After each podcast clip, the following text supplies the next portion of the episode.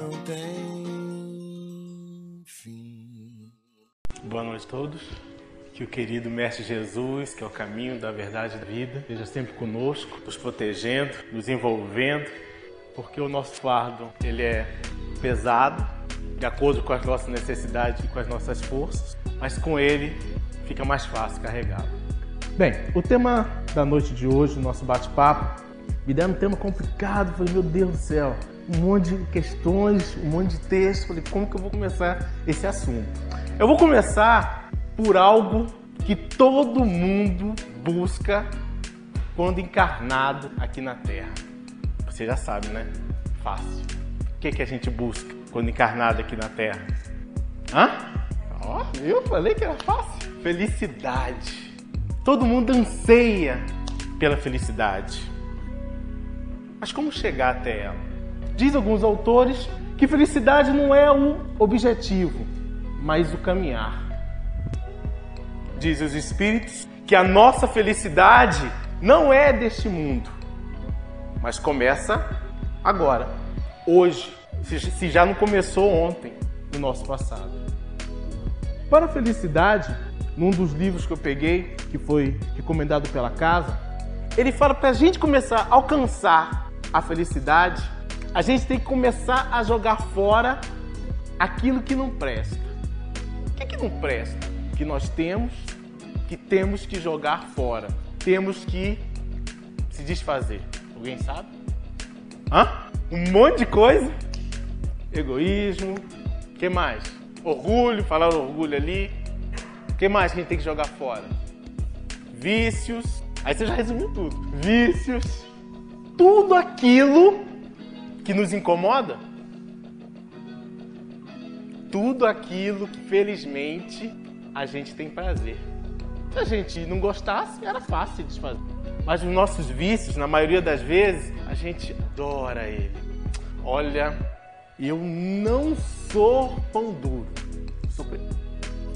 Olha, eu não sou preguiçoso. Eu só gosto de aproveitar a minha vida, dormindo, descansando, me divertindo. Os nossos vícios, a gente sempre coloca nomes, ou a gente sempre põe um véu para deixar ele mais agradável perante a nossa consciência, perante os outros. Só que por mais que a gente tente, a nossa consciência, ela apita. E essa consciência que apita é o quê?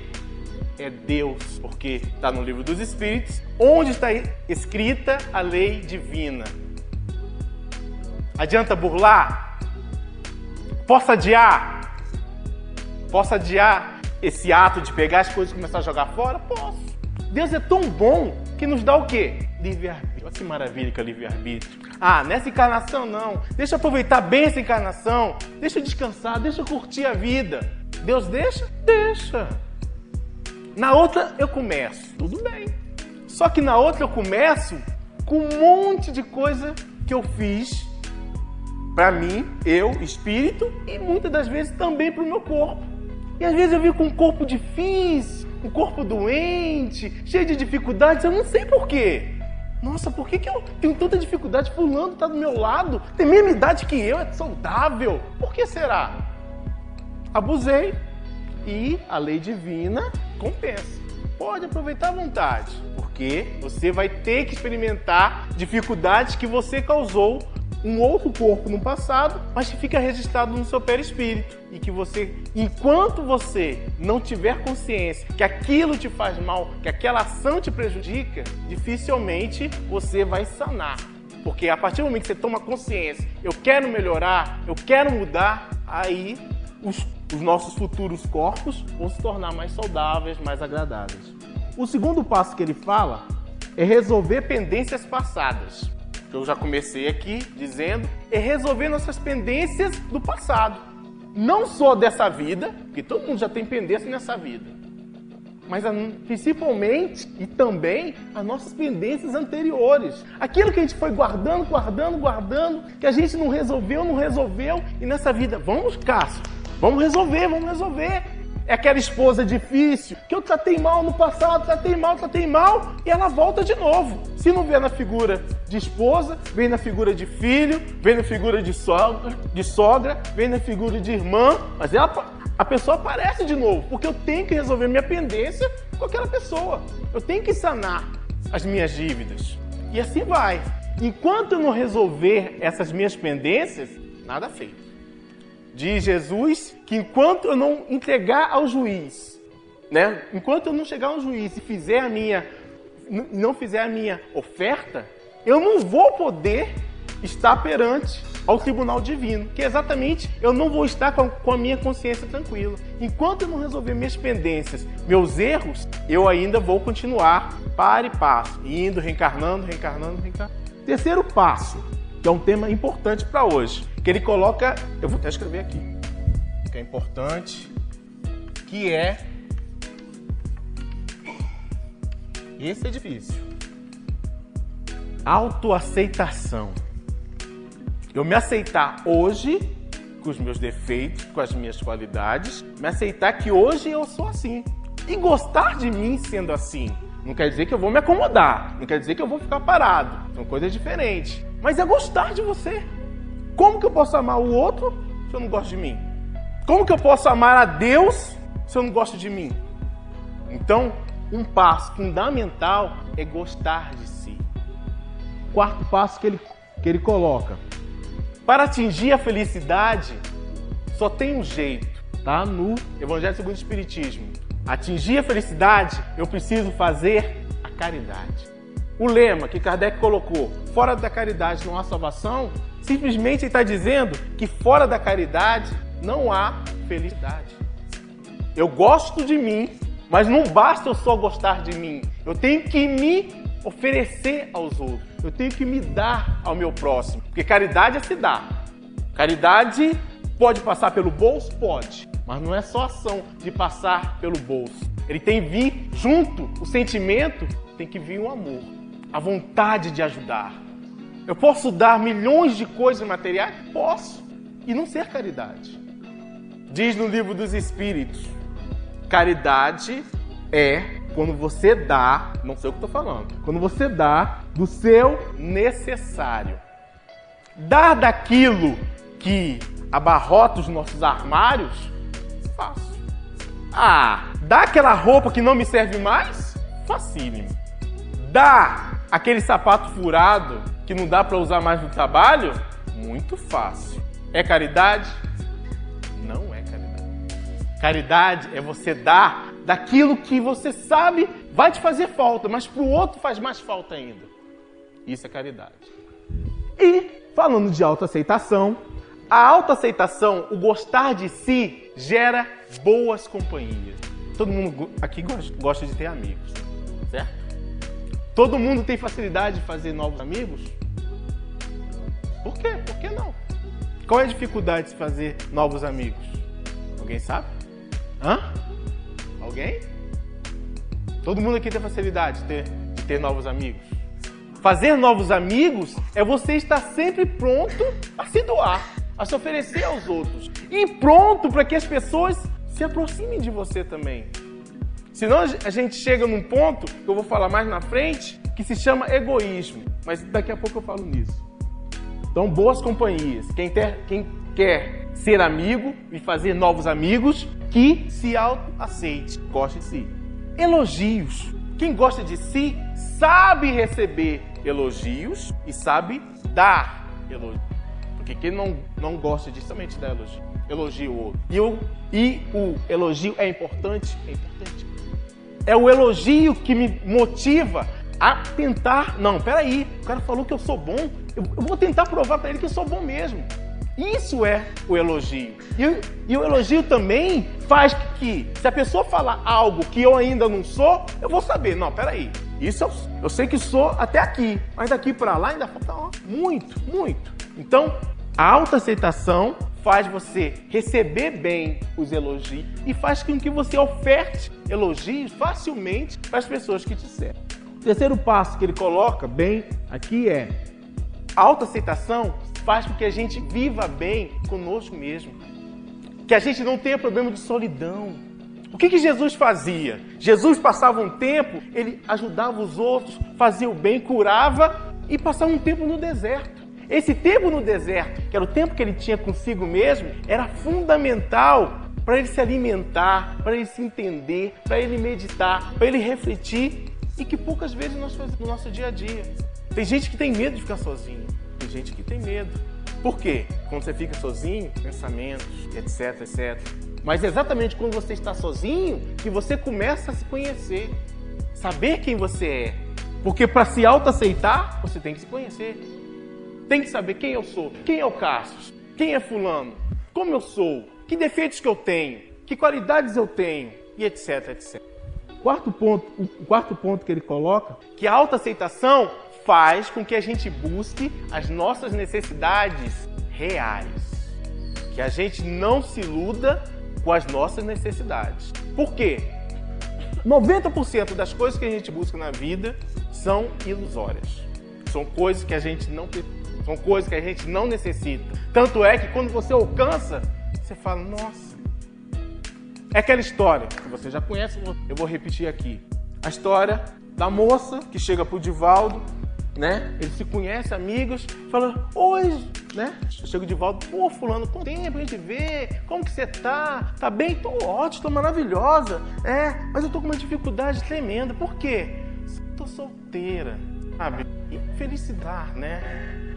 Tá bom, passa o tempo. Passou o tempo, ele encontra de novo. Falou, fulana, quanto tempo? Soube que você casou, hein? Tá feliz? Quase feliz. Você sabe que casa, né? Não tem nenhum apartamento. Eu preciso ter um apartamento pra morar, né? Meu próprio.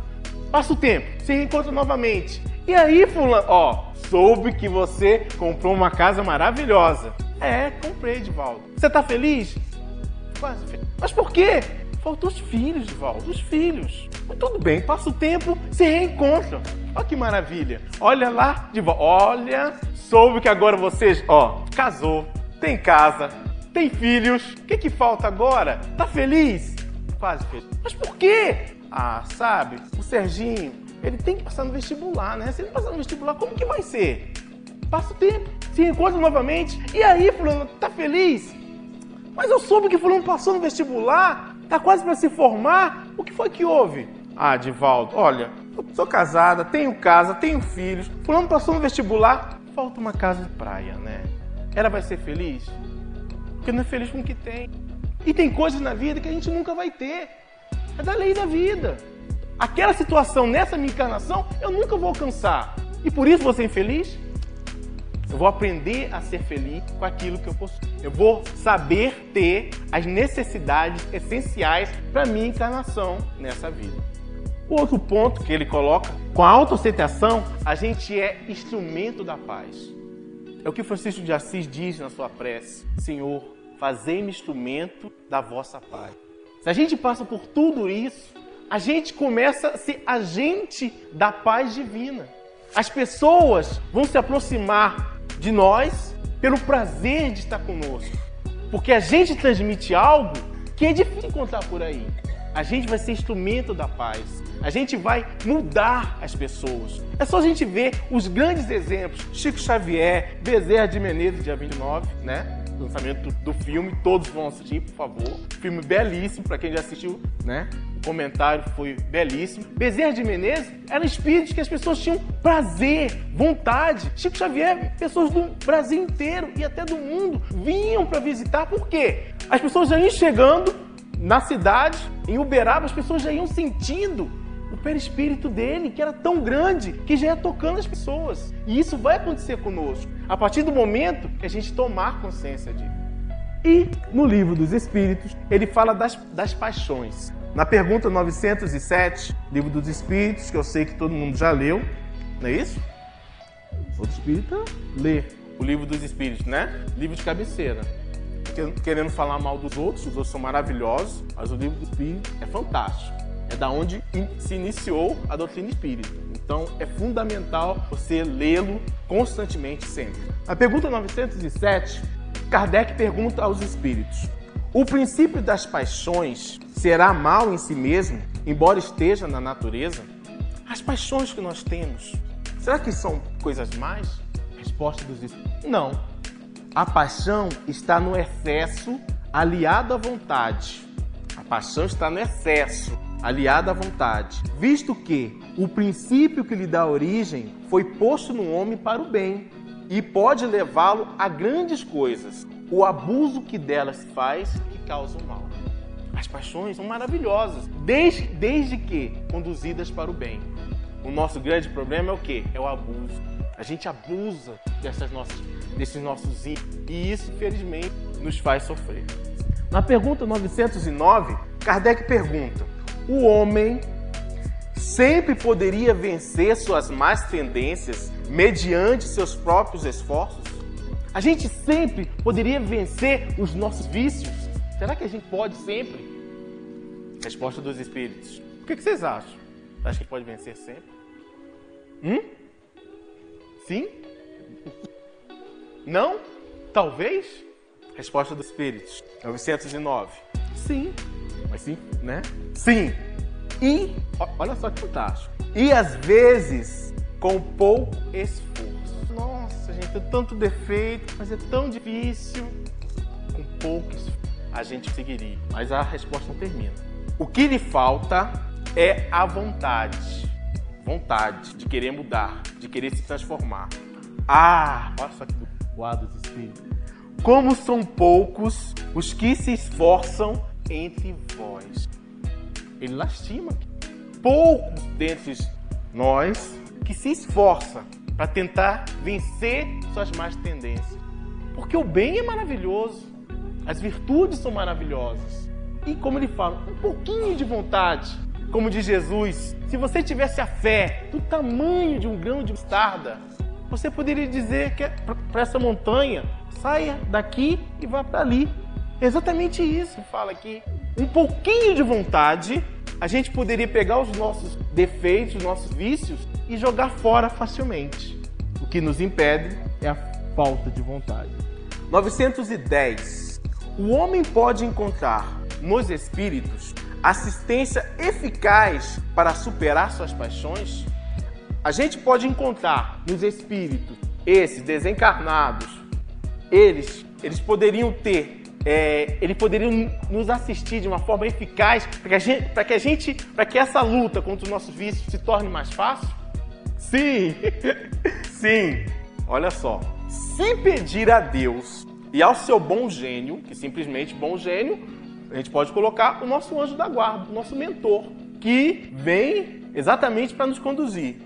Com sinceridade, pedir com sinceridade, não é da boca para fora, os bons espíritos lhe virão certamente em auxílio.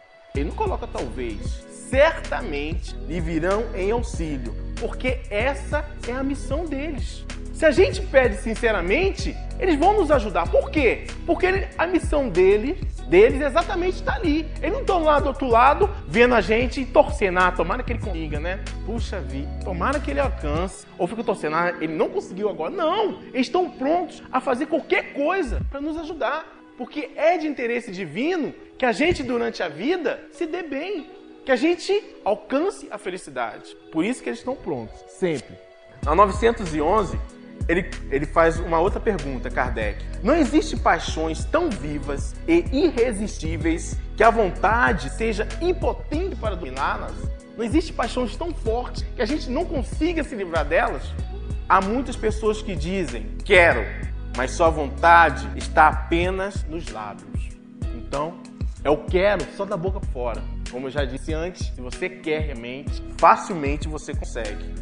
Ele fala aqui que aquele que procura reprimi-las compreende sua natureza espiritual. Vencê-las para ele é um triunfo do espírito sobre a matéria. Porque a nossa jornada aqui na Terra é difícil porque a matéria, ela nos envolve. A gente está cercado dessa matéria e o apelo à matéria é muito forte. Mas aí que está a graça. Da gente conseguir vencer e passar pela vida e chegar, nossa, venci. Na pergunta 912, ele pergunta: qual o meio mais eficaz de combater-se o predomínio da natureza corpórea? Qual o meio mais eficaz de eu vencer exatamente essa matéria? Praticar a abnegação, desprendimento. desprendimento das coisas materiais. E coisas materiais que eu digo não são só os objetos. Mas tem gente que tem dificuldade de desprender das pessoas. E cada um é um. Ah, não, fulano não pode morrer, não. Como que eu vou ficar sem fulano? Como que eu vou ficar sem meu filho? Como que ele vai sair de casa? E a doutrina espírita ensina que esse desprendimento tem que ser exercitado diariamente.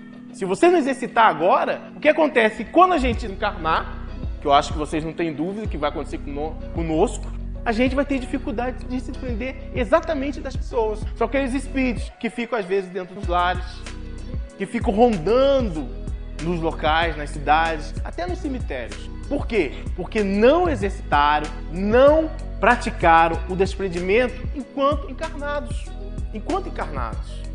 Porque pode acontecer conosco a qualquer momento.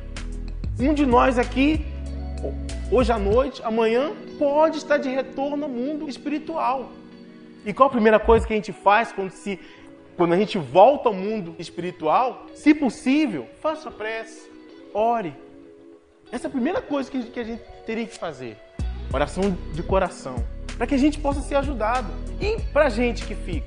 Qual a primeira coisa que a gente deve fazer para quem desencarna? Orar.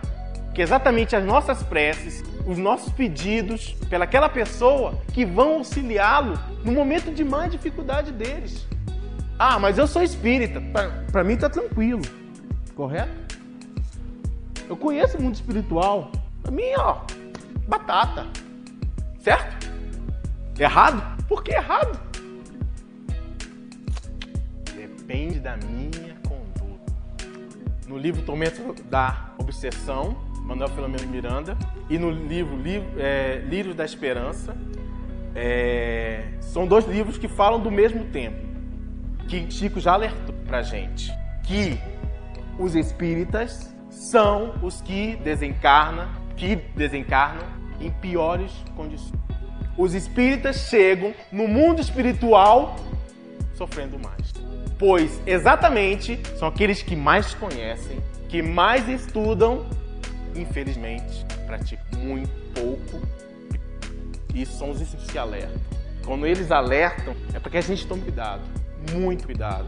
Que a gente começa a viver agora isso que a gente estuda. Pelo menos 1 milésimo já estaria de bom tamanho. E vamos ver. Então aqui ele fala do ego também, da importância da gente cuidar. O ego, ele é importante? É. O que é o ego? É o nosso eu. Mas quando o nosso eu fica doentio, o que aparece nele? Egoísmo é o nosso eu exacerbado. E o nosso eu traz esse egoísmo traz algumas doenças, algumas dificuldades. A primeira delas é fugas e reações. Fuga, a gente foge dos problemas. As coisas surgem na nossa frente, as dificuldades, e em vez da gente encará-las, a gente foge. E o outro é exatamente as reações. A gente na vida mais reage.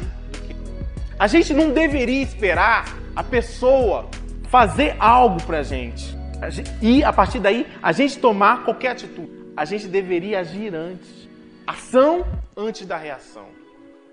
Tinha um mestre que estava com vários discípulos, todos reunidos. Aí chegou o mestre, pegou um vaso, botou no meio e disse: esse aqui é um problema.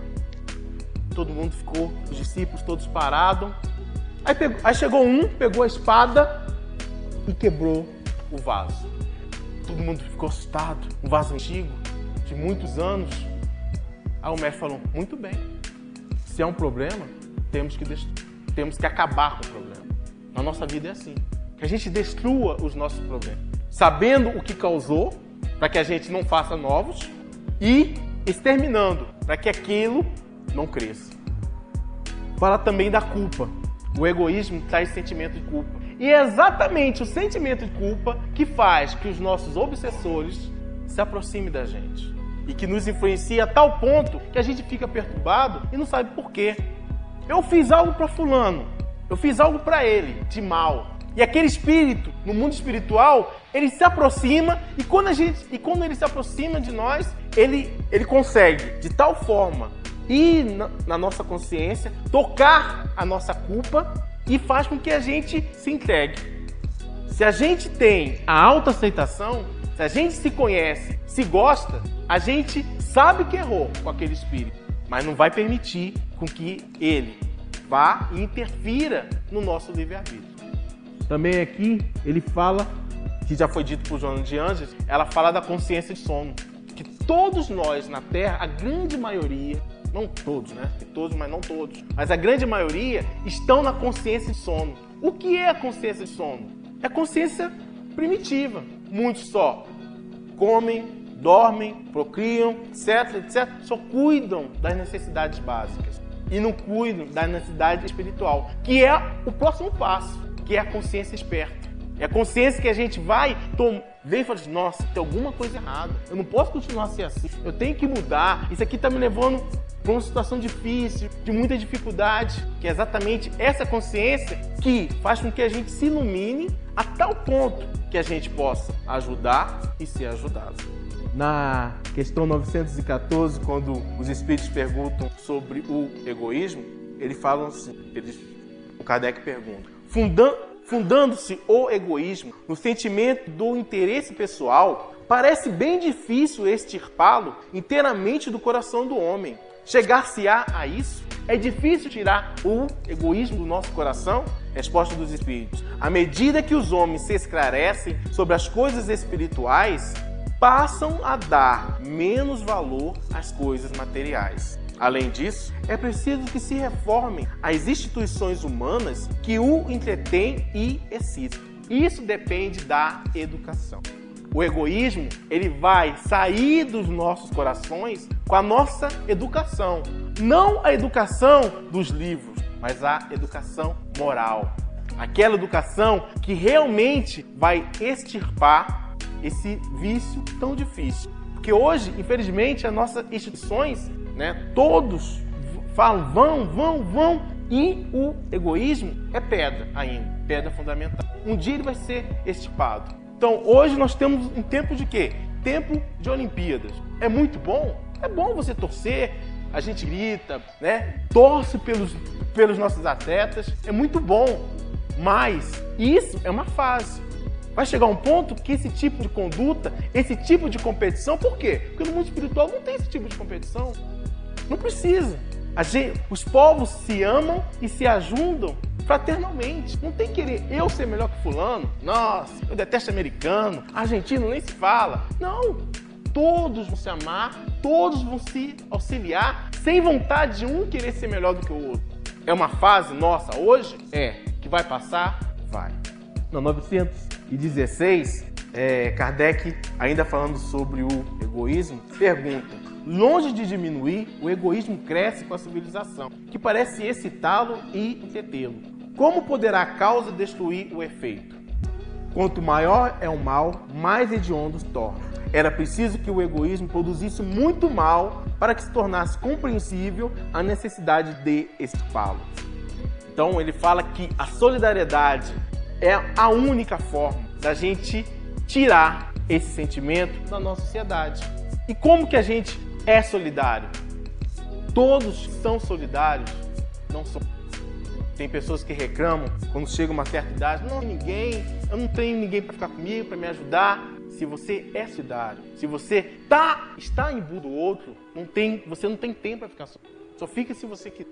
E ele termina assim: Esse é o reinado do bem que os espíritos estão encarregados de preparar. Quer dizer, já está começando agora. O mundo de regeneração, ele já se iniciou. E basta que a gente entre na onda. Entre na onda dos bons espíritos. Como foi dito, que a gente consiga ser instrumento da paz. E só lembrando Saulo tinha tanta dificuldade, que sofreu tanto. Amava Abigail, linda, maravilhosa, tenra. E Saulo, doutor da lei, encontra pelo caminho dele Estevão, falava de Jesus com a beleza, com a propriedade, né, que deixava Saulo irritado, porque ele não seguia Moisés. E Saulo junto com os outros fariseus, prendeu Estevão, prendeu também os outros, Pedro, Tiago, João. Esses conseguiram se libertar, mas esse Estevão, Saulo não deixou que saísse e foi apedrejado por ordens de Saulo. Só que durante esse apedrejamento, lá estava Abigail. Abigail, que segundo ela tinha perdido um irmão, Gesiel, tinha perdido seu pai. Quando vê aquela cena, grita: "Gesiel, meu irmão!" Exatamente, Estevão era Gesiel, o irmão dela. Isso mexe com a cabeça de Saulo. Saulo fica transtornado, porque o grande amor da vida dele, Abigail, era irmã do maior inimigo, aquele que ousou tentá-lo. Isso faz com que ele, transtornado, se separe de Abigail e, loucamente, ele, ensandecido, vai atrás todos aqueles que acreditavam em Jesus, que acreditavam no Cristo. E, no caminho de Damasco, ele tem uma visão, figura de Jesus. Aparece e pergunta: "Saulo, Saulo." Naquele momento, Saulo cai de joelhos. E a única coisa que fala é: "Senhor, o que queres que eu faça?" Quem quiser saber essa história toda, belíssima, que leia o livro Paulo Estevão, que exatamente fala de uma pessoa, Saulo de Tarso, que conseguiu vencer o seu egoísmo, triunfou dele e conseguiu ser Paulo de Tarso. O Paulo, São Paulo para os católicos, etc. Mas o Paulo de Tarso, que conseguiu se transformar numa... É belíssimo. Se puder, leia. Talvez o mais belo romance. Obrigado.